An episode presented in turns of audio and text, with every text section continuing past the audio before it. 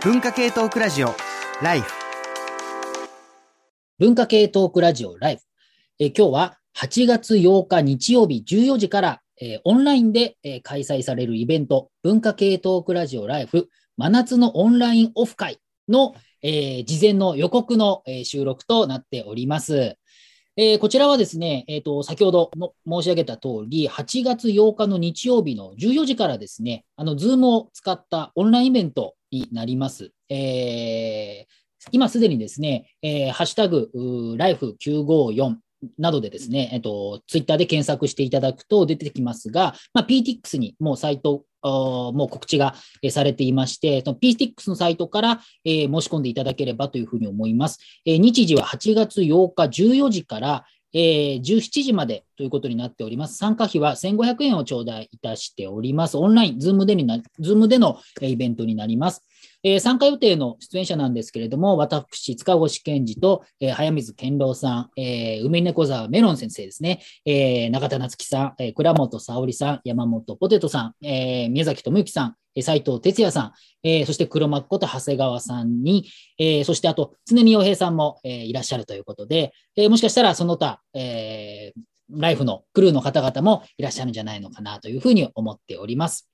はい。ということで、今回は、えーね、えーいつもやっている、こう、オンラインのイベントの方を、まあ今回はオンラインで、こう、なんていうんですかね、フェスじゃないですけれども、皆さんでたくさんお話ししようという感じになってまして、え前半は、えー私たち出演者の方で、上半期良かったコンテンツについて、えそれぞれこれが面白かったよとお話をしまして、後半の方ではですね、まあ、ブレイクアウトルームというのを使ってですね、参加者の方々が、まあ、自由に、あの、出演者そそれぞれいろんなところにいますので、自由に移動さししていただいてですね、えーいろいろお話しできる、まあ、そういう交流会にしようかなというふうに思っております。あの、メロン先生、あの、はいお久しぶりなんですけど、僕、私ちょっとお久しぶりなんですけれども、い、かがでしょう、今回のイベントの意気込みと言いましょうか。そうですね。今ネットが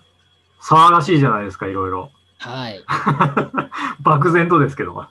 まあなんかもうあんまりネット今見たくないと思うんですよ、みんな。なんかおりもう、ろくなことがないじゃないですか。コロナとかオリンピックとか、なんか政治のこととか。ね、いろいろね。で、なんかすぐにコンテンツが話題になってもすぐ炎上するじゃないですか。なんか、ルックバックとか。まあ、そう。なんかみんななんかね、オープンで語りづらい気がしてるんですよ。なんていうんですかね。まあ、不特定多数が見てるところで、なんか言いたいけど、言ったら炎上しちゃってめんどくせえな、みたいな空気になってる感じがして。だけど、このイベントでは、まあ、あの、クローズドなんで、自由に語れるということで、みんなでなんかちょっと意見をね、ど、ど どんな感じでしたかとか聞いていきたいなって気がしますね。そうですね。あの、あの、メロン先生は、あの、そういうね、オンラインの良さを生かしていろんなお話をしていただければというふうに思うんですけれども、すいません、あの、出演者、今日出てる出演者紹介先にしてませんでした。えっ、と、私、塚越健二と今、えー海の小座メロン先生にも出ていただいてます。そして、はいえっ、と、倉本沙織さん、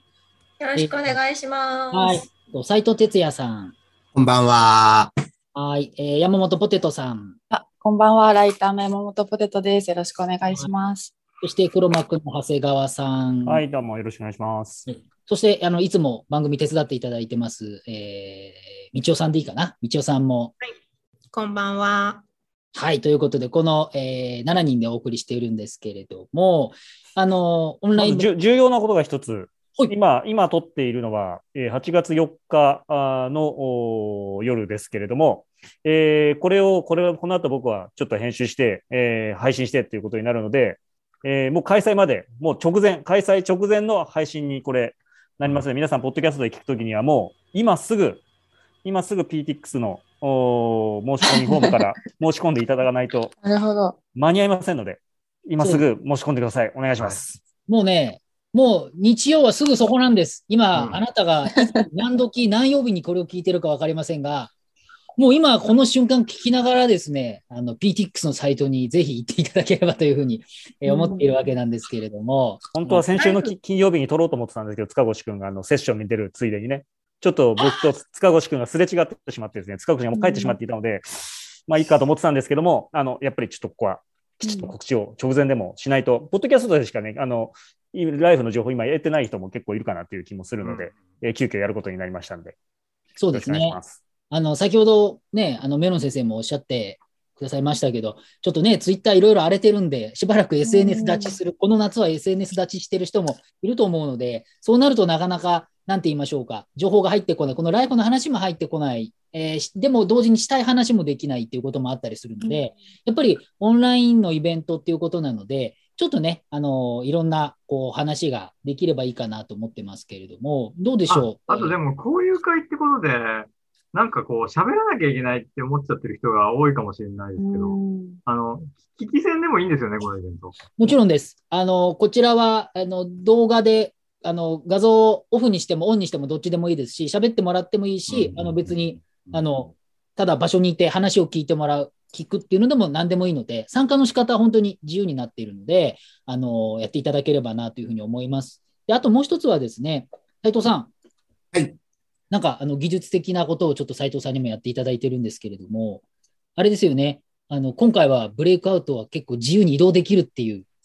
そうです。なんか以前それをやって失敗したんですけど、今回こそは ブレブレイクアウトルームでそれぞれ自由に移動できるので、あの、まあ、出演者でね何、何チームか固まって、で、皆さんはそこに、まあ、倉本さんのチームに行きたいと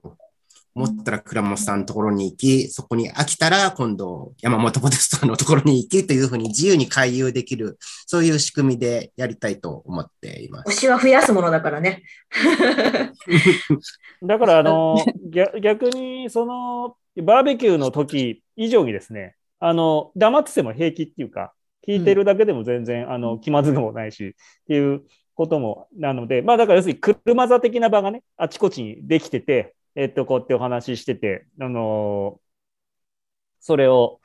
えー、聞いてることもできるし、あ、それちょっと僕もそれを同じの見ててみたいなこととかもできるしっていうことなので、非常にあの実は参加のハードルが低いあのイベントになってますので、確かに目の先生が言うように、その交流会みたいなのがついてると逆にちょっとあって思っちゃう人もいるかもしれないですけども、あの話すこと、交流もできるし、あの聞いてても大丈夫ってことなので、気楽に参加してください。はい。そして、あの、ブレイクアウトルームという、まあ、ズームの特性で、ズーム上で、こう、例えば何十人いても、部屋を割って、こう、それごとにちっちゃい集団を作るんですけれども、部屋を作るんですけども、そこに、あの、参加者の方が自分の意思で、えー、1の部屋、2の部屋、3の部屋って行けるようになってますので、ぜひ、あのそのシステムを使っていただければありがたいんですけれども、1点だけお願いしておきたいのは、えっと、その Zoom、えっと、iPhone でもパソコンでも何を使っていただいてもいいんですけれども、多分一応最新版にアップデートしておいていただければなと思います。もしかしたら、えっと、古いバージョンだとそういう移動が難しかったりとか、あの Zoom もいろんなシステムが結構すぐアップデートされてしまうので、あのちょっとそれはあの新しいのにしておいていただきたいということだけお願いしたいかなというふうに思っておりますが、えー、倉本さんどうでしょう？あのいろんなコンテンツの話もそうですけど、話いろいろとあると思うんですけど、このイベントに際しての意気込みなど、ぜひ。なんかやっぱ今回、そのブレイクアウトルーム、セッションするルームが、自分で参加者の人が選べるって、なんかすごい、私自分、フェスに参加したことがないんですよ。夏のフェスに。だから、こう、疑似フェスみたいですごい楽しいと思って、ちょっとときめいてます。そうですよね。あの、我々的にはね、あれ？俺の霊いねえよみたいな、子供の何十なんだ？みたいな、フォートックスだみたいな世界はありますけれども、まああんまり気にせず。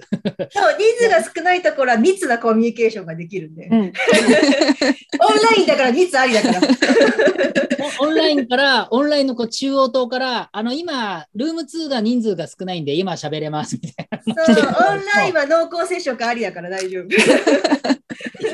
もできるので、自由にやっていただければと思うんですけど、まあ、倉本さんはね、あの、もちろんいろんなコンテンツの話も、もちろんいろんなこと見見てらっしゃると思うんで、この夏語りたいことなんかもっていうのも話していただければなというふうに思ってます、うん、ありますね。やっぱり今回震災10年だったので、芥川賞の候補作なんかも震災をモチーフにしたものが、まあ、結構2作選ばれたんですけど、他にも実はたくさんあったりとか、あとやっぱコロナから1年でこうコロナにも巡る小説とか創作すっごい多かったんですよ。で次出る新潮とかも思いっきりその特集とかにな特集とかになってるし、こうあの賞レースからちょっと外れてるんだけれども話題になってる作品とかたくさんあるので、まあ、漫画の話も含めてメロン先生とルックバックの話とかも含めて してなんかもうオンラインならではのこう開放感でやっていきたいなと思います。はい、ありがとうございます。えっ、と、山本さんは、えっ、と、はいあの、上半期コンテンツ、こんな話っていうのは、ど、どんなところがありますかね？あ、えっと、私は今回、えっと、上半期は女二人本と私が読んでる本たちがあって、結構よく出たなってイメージがあって、例えば、あの、ライフにも出てる西森さんと、あと、ハン・トンヒョンさんの韓国映画について語った本だったりとか、あとは、あの、阿佐ヶ谷姉妹の二人の文庫本が出たりだとか、あと、女二人で暮らしてますっていう韓国のエッセイ集が出たりとかして、結構女性二人が出てる本、今年なんか面白いのめちゃくちゃ多いなっていう感じがあるので、ちょっとそれをめちゃめちゃ話題なんですよ。そう、うん紹介したいなと思いつつ、私の個人的な前半ハマったコンテンツはもうゴジラで、あの、めちゃくちゃゴジラを昭和のさ最初からずっと見てですね、今年はもう ゴジラスペシャルっていう、ゴジラシンギュラポイントっていうアニメがめちゃくちゃ面白くて。そこからはいはい。そう、そこから一気にハマって、あゴジラそこからハマったんです、ね。そうなんです、そうなんです。す。で、今、全部ほぼ見終わる勢いなので、まあ、ゴジラの話。え、めっちゃ多いですよね、ゴジラい。や、そう、めちゃくちゃ多いけど、うんもうこれちょっと怒られそうなんですけど、ガメラの方が面白い。金越しですけどな、監督だった。ガメラ三部作の平成ガメラの方が面白いんですけど、まあ、そういう話をしたいので、あと、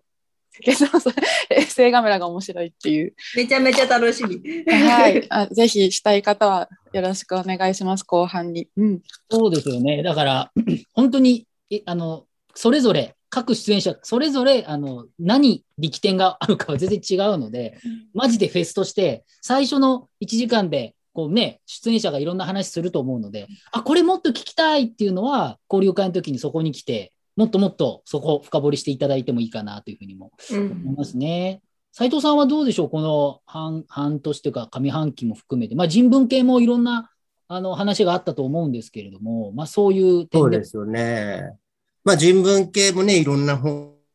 が出たけど、ちょうど、いや、僕、この間の本放送でキャ、キャプテン、アニメキャプテンのテーマソングを流して、で、その後ツイッターで、キャプテン2、プレイボーイ2が出てるっていうふうに教えてくれた、うん。あの、編集、た武田、武武田田さんっていう武田純。編集者、武田純、武田純さんがお教えてくれて、で、早速、もう、あの、読みふけったんですよ、それを、しばらく。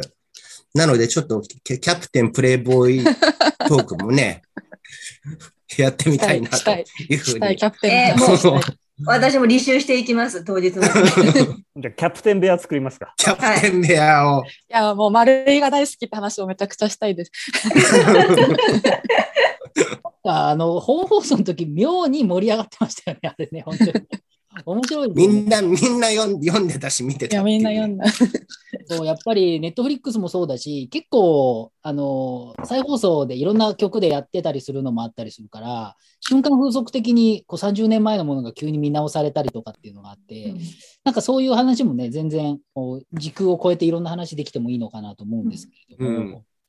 あのそういうわけですけれども、長谷川さんはどどうですか？なんかこの半年、まあ、いろんなことありましたけど。うん、うんまあいろいろありましたね。やっぱり最近のね、やっぱりちょっとあの、小山田敬語問題とかは結構、まあ超リアルタイムだし、あのうん当時あの記事も読んでたし、まあフリッパーズ時代じ時代からね、聞いていたので、まあでもちょっとやっぱりそのリアルタイマーとしては、そこで言われてないあの時のこういうことを同時に起きていてみたいなこととかね、そういうのすごくいろいろ思い出して、まあちょっと言いたいこととかもいろいろあったりもしたんだけど、でも一方でやっぱり自分の中でも整理できてないし、あれに関するなんかイベントとかもちょっと考えたりもしたんだけど、うん。なんかちょっとあんまりそういうテンションじゃないなっていう気持ちもあって、もやもやっとしているので、今回、まあ、クローズドのね、あの、オンラインイベントなんで、自分の中でまだされできてないし、今ちょっと語りづらいようなこととかも、まあ少しこう、皆さんとお話できたりとかして、なんかこう、できたらいいなと。で、永田さんもちょっとその辺の話もしたいみたいなこともおっしゃってたんで、それもやっぱりなんか、やっぱり相当きちんとあのまとめないと今あの出せる感じじゃないとは思うけど、こういう場だったらもっとねあの気楽な感じででもそういう話すことでなんか自分の中で整理できたりみたいなこともあると思うんでちょっとそういうような場にもねあのできたらいいなと、あの、さっきのルックバックのこともそうだけど、なんかそういうこといろいろあると思うんで、なんかまあちょっとぬるいようだけど、このぬるい場を僕一生懸命守ってきたって気持ちも あるから、その価値が今また、あの、ある意味ではあるかなっていう気もしてるからね、あの、そういう感じの、えー、いろんな思い持ってるリスナーの方にもちょっとぜひ、あの、気楽に参加してほしいなと思います。いや、わかりますよ。私、オリンピックの開会式でゲーム音楽が流れた時に、私ゲームむちゃくちゃ好きなんですよ。で、こう、あのタイムラインにゲーム音楽が人質に取られてるってツイートが回ってきて、あこの話めっちゃしたいとか思ったりとかして。あそれもねありましたよね、あれも評価が分かれてというか、うん、あの賛否があって、結構、あれなんか僕もなんかも、クロノトリガーとか、まさにどん曲が流れていた。カエルの音楽とかね、カエルのテーマとか流れてね。だけど、その作曲家の人のやらかしてきたこととかは、やっぱりちょっと、うん、なんていうか、なあなあにされてきたところは確かにあって、っていう問題とかもあるんだけれども、それをやっぱり、こう、あまりにもオープンなところでしすぎてしまうと、話せない問題ってやっぱりあるっていう、うん、確かにそれはありますよね。やっぱりゲーム音楽、ああいう時だけゲーム使うのかとかもあるし、うん、もっと言えば文春報道なんか見てね、やっぱりじゃあなんで任天堂は使われなかったのかみたいな話とかも、あのそれこそあれ無料であの文春が長大な記事をあの本来有料なところを出したりするので、そういうことを読んでる人からすると、そこも話したいっていうこともある。確かに考えてみれば、この夏はなんていうのかな、クローズドで話したいことは確かに、うんうん、そう気はしますよね。みちおさんなんかどうでしょうか、この半年。いや、でもやっぱりオリンピックそのものよりも、オリンピックにまつわるいろんな出来事はどうしても気になっちゃいますよね。あと、さっき倉本さんちょっとおっしゃってましたけど、そのコロナ、コなんていうの、コロナ以降に、コロナについて語ってるっていうか話してるようなエッセイとか結構読んだりしてます。うん、そうかってなると。あとあと私、大泉本読んでます。ああ大泉本ね。大泉本ね、はい、めちゃめちゃ話題になってるし、すごい、すごいもの読まされた感が。ごめん、わかんない。俺何？大泉洋じゃなくて、えっと、練馬区、練馬区大泉で50年前にやった話を。大泉の話ですよね。はい、っていう本があって、萩尾元の、はいはいはい。関連本も含めていろいろ読み漁ってました。まあ、そうそういうヘビーなものがたくさんある中で、あの僕がとてもなんていうか心洗われたのはクライブ・ウィンっていうアメリカのあの動物学者の人が書いたえっ、ー、と、なんだっけな、犬は愛であるっていうですね、本があってですね、これはあの 吉川博光さんがちょっとあの紹介されてたので知ったんですけど、うん、まあ、あの犬というと宮崎智之君が有名ですが、あの僕うちの 宮崎君っていうのは、宮崎君っていうの犬もすっごい可愛いんだけど、うん、うちのね、ルークちゃんはすごい親バカですけど、うん、あのね、その本読むと本当にね、犬っていうのがなんという、なんていうか、なんて可愛いものなのかっていうか、ちょっとね、おかしいの犬ってっていう、だからでもね、読むとすごい犬に対する愛情がさらに深まって、うん、もう本当にひたすらとにかくもっともっともっと可愛がってあげていいんだってことがよくわかるっていうか、うん、あのいう本だったんで、それはすごくね、心が現れたんで、そういうあの、たなんていうか、そういう話とかもね、皆さんもそういう、なんていうか、ヘビーな話になりがちな今年上半期ではありましたけど、なんかそういうのとかもいろいろあったら聞きたいなと、皆さんからも教えてほしいなと思いますね。それはもう何個も何個も部屋が多分できると思うので。そうね。うん、犬部屋もね、宮崎君と犬部屋も作ったらちょっと、犬犬親バカ部屋を作って、皆さんも、ワンコちゃんとかにゃんこの画像などもご用意いただいてですね、うん、あのお互い褒め合う部屋とかもいいかなと思ったりする。喋、ってるうちに新しい部屋がどんどんできる可能性もあるかもしれません、ね、そこから企画がまた次の企画生まれる気がするんで、これで一発できんじゃんみたいな。はい、あとはあの早水さんもいらっしゃるので、当日はいらっしゃるの。で、多分スポーツとか、それこそまあ、あのオリンピックもそうです、サッカーとか、あのいろいろそのスポーツ関連の話なんかもしたいという人も、うん。あのいいとか悪いとかってね、その例例のオリンピックの評価のことじゃなくて、スポーツ自体のこととか、まあ、スポーツのことであれば、やっぱ山本さんもそのお話あると思うし、あのいろんなタイプの、えっと、スポーツの話もあるのかなというふうには思います。そう、だってそれこそね、大谷選手がね、オールスター出て、結構タイムラインがそれはそれで湧いたりとかしていて、うん。うんなので、本当にいろいろあるかなと思います。僕なんかは逆に、僕、あの、コンピューターと、こう、ねまあ、情報社会学研究しているので、どっちかといえばオーソドックスですけど、まあ、昨今、あの、スマホ脳って本なんかものすごい売れたりとかしていて、うんスマホがいかに危険かみたいな話は、まあ、方々でされてるんだけど、あれも結構広くまとまってたりとかして面白かったりする部分があるので、なんていうんですかね、お家にいながら、もうなんかもう嫌だみたいな、パソコンも iPad も触りたくないよっていう人もいるかもしれないし、そうすると、こう、電子というか技術と、技術と自分の距離感みたいなことで、それこそもう画面見すぎても目がドライアイになってるみたいな、そういうレベルの人もたくさんいらっしゃると思うから、そういうことなんかも、なんか生活の中の技術みたいな話も結構できるかなと個人的には思っているので、なんか多分いろいろな視点があるのかなというふうにはなんかスマホの私めちゃくちゃ楽しく読んで、すごい影響、単純だからめちゃくちゃ影響を受けて、大事なのは睡眠、あれ？睡眠、運動、人付き合いって書いてあって。真理だなと思って、どっかのノートにめっちゃでっかく書きました。どっかの分かりやすい系のね、本にあの近いと思うかもしれないけれど、うんそういうこともあんだけれども、結構面白くて、面白い面白い。そう、実際僕はあの、500人オンラインで授業をやってるんですけど、うんあの非常勤先で、やっぱり500人にスマホ脳の話したら、ほぼ全員が私もスマホ脳ですっつって、ものすごいこれは影響を受けたっていうことを言ってたりするので、まあちょっと当日そういう話もできたらいいかなというふうにも思ってますので、まあその辺の話もかなというふうにも思います。はい。スマホ脳については僕、文春オンラインで書評を書いてるんで、ぜひ。おーおー本当だ。あれですね、先生、すごい早い時期に、あ、そうです、そうです。2月の時点で、えっと、はい文春オンラインの記事で、起きたらスマホ、寝るあ前に多、分誰でも読めると思うんで。はい、スマホが及ぼす悪影響と健康を保つためのたった一つの方法っていうことで、えーメロン先生の方があの書評を書かれてますので、ぜひぜひぜひ、えー読んでいただければなというふうに思いますね。はい。ということで、あのとにかくいろいろな話が、えー出ていますので、あのーこれもう聞きたくなった、この当日あの参加したいと思った方はですね、えーこれを聞いたこの瞬間に今すぐ ぜひ PTX のサイトに行って、えー手続きしていただければというふうに思います。えー文化系トークラジオライフ真夏のオンラインオフ会という、えー、ズームを用いたオンラインイベントになります。8月8日日曜日の14時から、えー17時を予定しております。えー詳細は PTX にあります。えーと参加費1500円頂戴しいたしております。えー予定参加のクルーなんですけれども、私、塚越健二と、えー早水健郎さん、海猫沢メロン先生、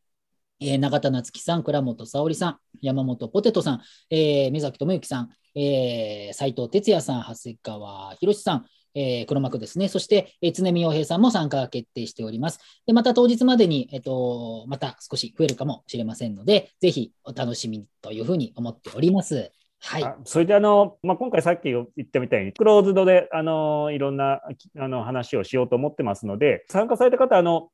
面白かったとか楽しかったとかっていうツイートは大歓迎なんですけども、そのこんな話し具体的にこう言ってた、こう言ってたみたいに一部切り取ってツイートするとかってなると、ちょっとそれを見越した話になっちゃうので、あの、もう今回はクローズドであの参加した方にとあの、えーお話しするっていうような形にしたいと思いますね。その点、あので逆に言うと、参加しないと聞けない話なので、えっと、その点、ぜひよろしくお願いいたしそうですね。あの最近のね、あの、オンラインでもそういう、こう、密であるっていうことが楽しいっていうことも一つあると思うので、そういうふうに思っていただければと思いますね。ということで、あ、これ出演者も飲みながらとか参加していいいいんですか？出演者。あの酔っ払いすぎないようであれば、あの過ぎないの過ぎないのであれば。だったらね、毎年ね、バーベキューの時期で、船見洋平さんの素晴らしいうん。バーベキューのね、え ーあのいろんなものをそう、つ船見さんがね、いろいろも仕込んでくれて、とってももうね、美味しい。漬け込んだ肉とか持ってきてそうそうそういや、最高。えー最高なんですけど、ちょっと残念ながら今回それができないので、各自でなんかちょっとね、あの飲み物と食べ物ととかってあの用意していただいて、えーまあ、僕らの方もそれぞれそういうの用意して、あのやれれば、楽しくやれればいいかなと思っております。はい。ということなので、ぜひ皆様、えーと参加していただいて、楽しい、ね、ひとときを過ごせればいいかなというふうに思っております。はい。ということで、えー本日ですね、えー8月8日の、えーオンライン、えーイベントの、えー予告編の収録となりました。以上になります。えー皆様、ありがとうございました。ぜひ当日お会いしましょう。よろしくお願いします。